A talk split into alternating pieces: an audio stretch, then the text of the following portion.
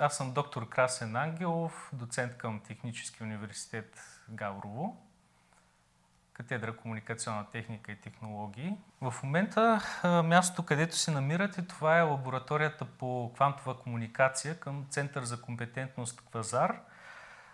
Лабораторията всъщност съдържа оборудване не само свързано и ориентирано към квантовите комуникации, но изобщо към комуникационните структурни решения, оптични и бежични комуникации.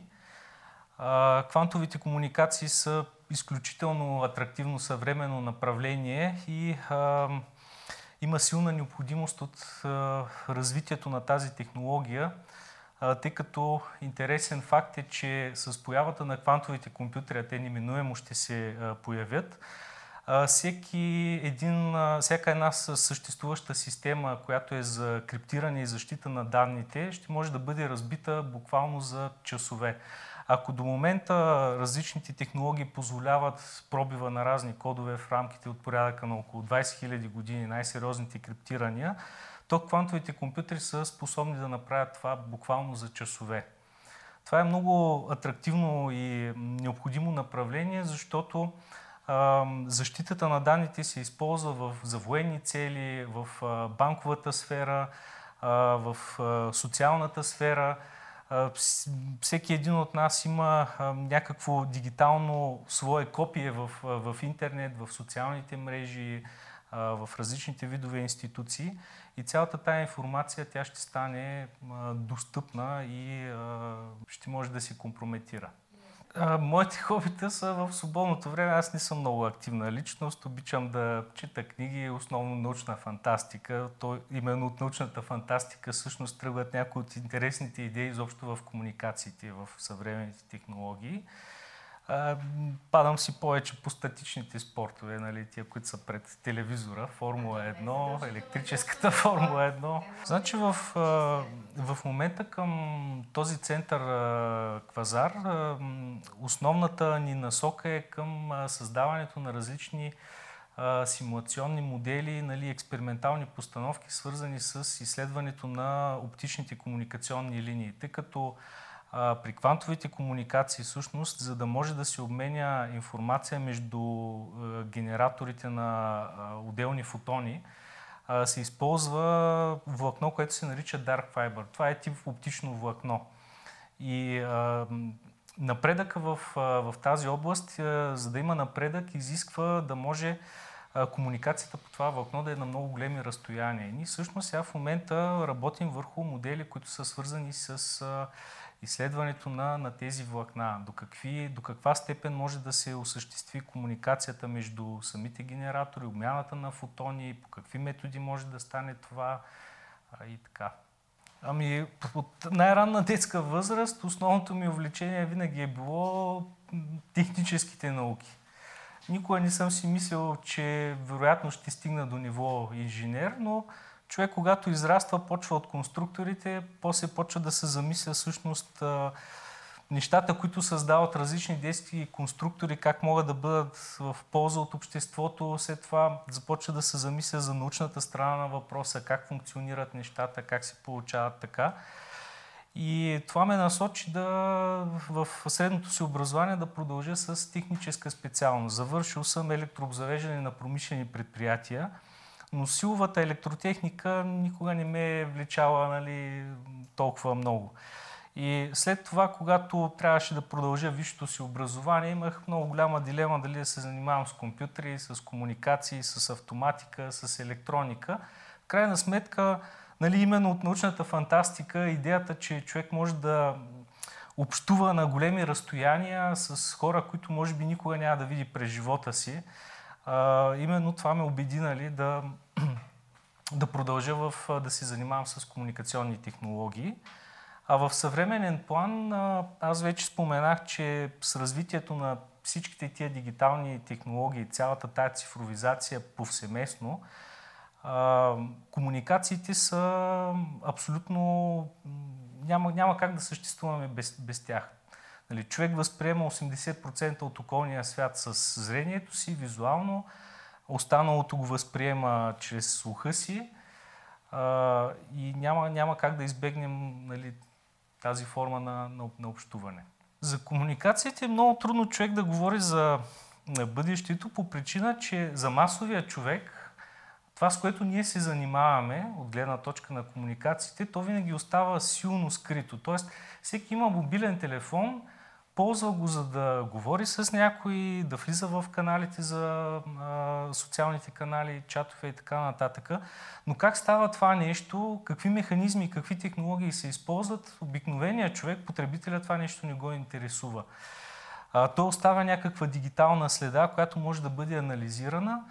Та, в а, бъдещето всъщност е все по-голямо развитие на персоналните технологии. Нали? Технологиите, така наречените джаджи, които са а, ориентирани към, към персоналната комуникация. Тоест с а, тези малки мобилни устройства да, да, да стават все по-умни, все повече работа да можем да изпълняваме с тях, нашия дигитален портфел да е в тях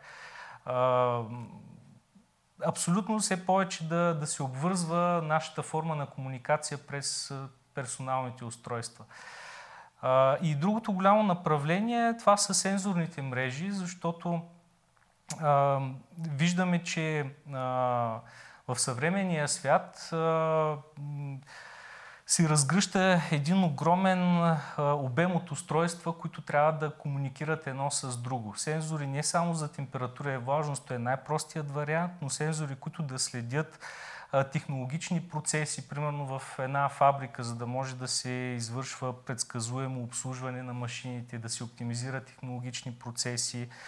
Също в социалната сфера, умните градове, интелигентно предаване на информацията за различни видове комунални услуги, управление на улично осветление, сметосъбиране, градската мобилност, нали, паркирането, автобуса кога ще пристигне, колко време ще го чакаме, колко е замърсена градската среда, качеството на въздуха.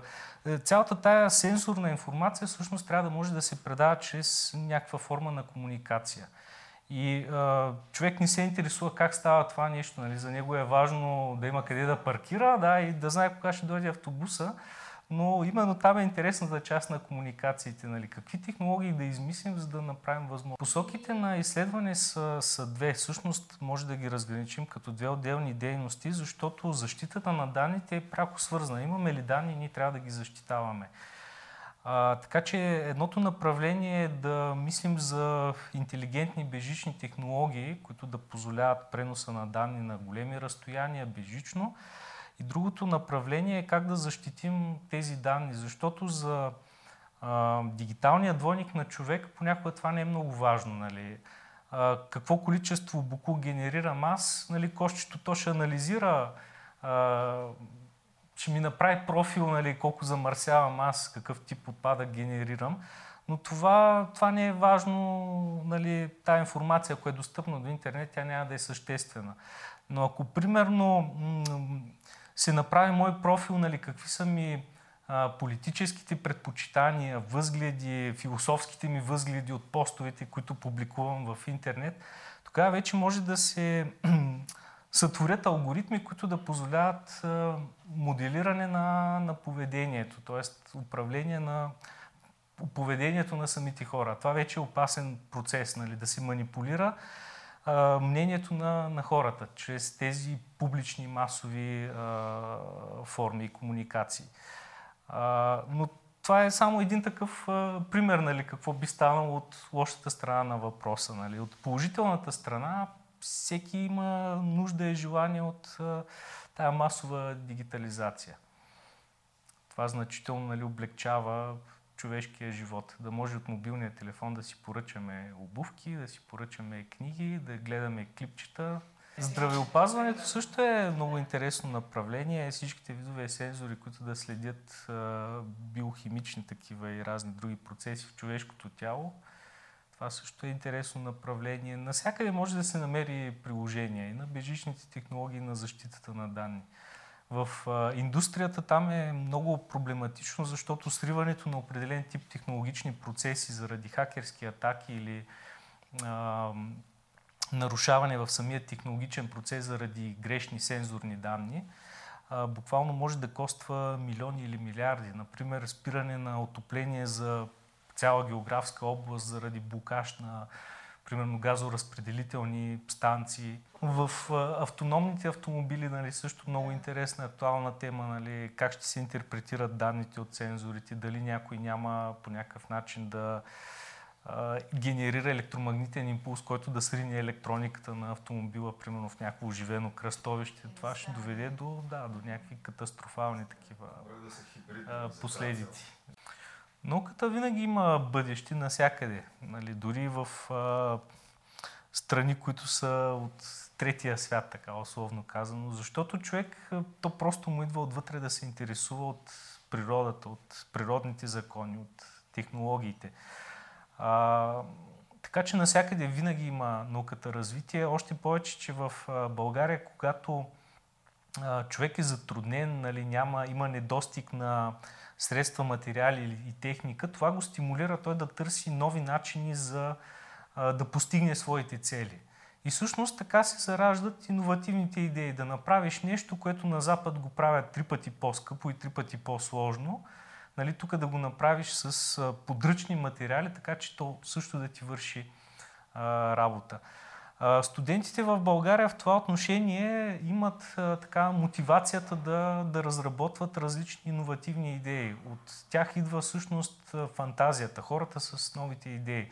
Човек трябва да има фантазия, за да може да генерира идея, която след това да намери своето пазарно а, приложение. Нали? И ние като специалисти, преподаватели, нали, като хора, които сме натрупали някакъв ноу-хау, някакви знания, опит, всъщност ние помагаме да им дадем насоката как с техните знания умения нали, да, да ги надграждат и как да, за да постигнат реализацията на тези свои идеи. В България нали, е добро място, където да се развиват квантовите комуникации, защото Европа като цяло е много изостанала в това отношение – а, и а, а неминуемо рано или късно ще дойде момента, когато квантовите компютри ще станат съвсем така реална масова реалност. А, Китай имат много мощни разработки в тая насока. Имат дори по цялото си крайбрежие изградени такива подобни трасета, където а, прилагат квантово криптиране на данните нали, за тестови, за развойни цели – има един термин а, квантова зима, ако не се лъжа, нали, който, зад който се крие всъщност изоставането изобщо на Европа от този тип а, технологии. А, а интересът е много голям. Особено пък по отношение на банковите системи, там, там е най-най-най-огромен и най-голям интерес към момента да бъдат внедрени такъв тип технологии. Към момента всъщност нямаме, нали, ние сме на някакви такива начални етапи. В момента си партнираме с някои от телекомуникационните оператори, за да а, реализираме на по-големи разстояния а, защита на, на данни от подобен, от подобен тип. А, инвестициите в, в тази област са страшно големи а, поради самата сложност на, на технологията. Значи, всъщност, за да имаме квантово криптиране и трябва да имаме генератор на, квантов генератор на случайни числа. А, а в, за това общо наименование си крие една система, която работи на минус 40 градуса, нали, трябва да се охлади, за да може да генерира двойка абсолютно идентични фотони, които да бъдат излъчени по това влакно. Става дума за единички фотони, не за поток, за единички фотони, които след това трябва да бъдат и детектирани в отсрещната страна и да бъде сравнено и определено по някакъв начин тяхното моментно състояние. Нали? Това, е, това е много сложна физика, която изисква много научни разработки и е, много разбиране на, на тая материя. Тоест тук е трудно да има човек, който е специалист по квантова механика или само специалист по комуникации. Ням, няма как човек да бъде специалист само по едното или по другото. Трябва екип от, голям екип от хора, а, да, и електронни разработчици и така. Много е сложна тая материя.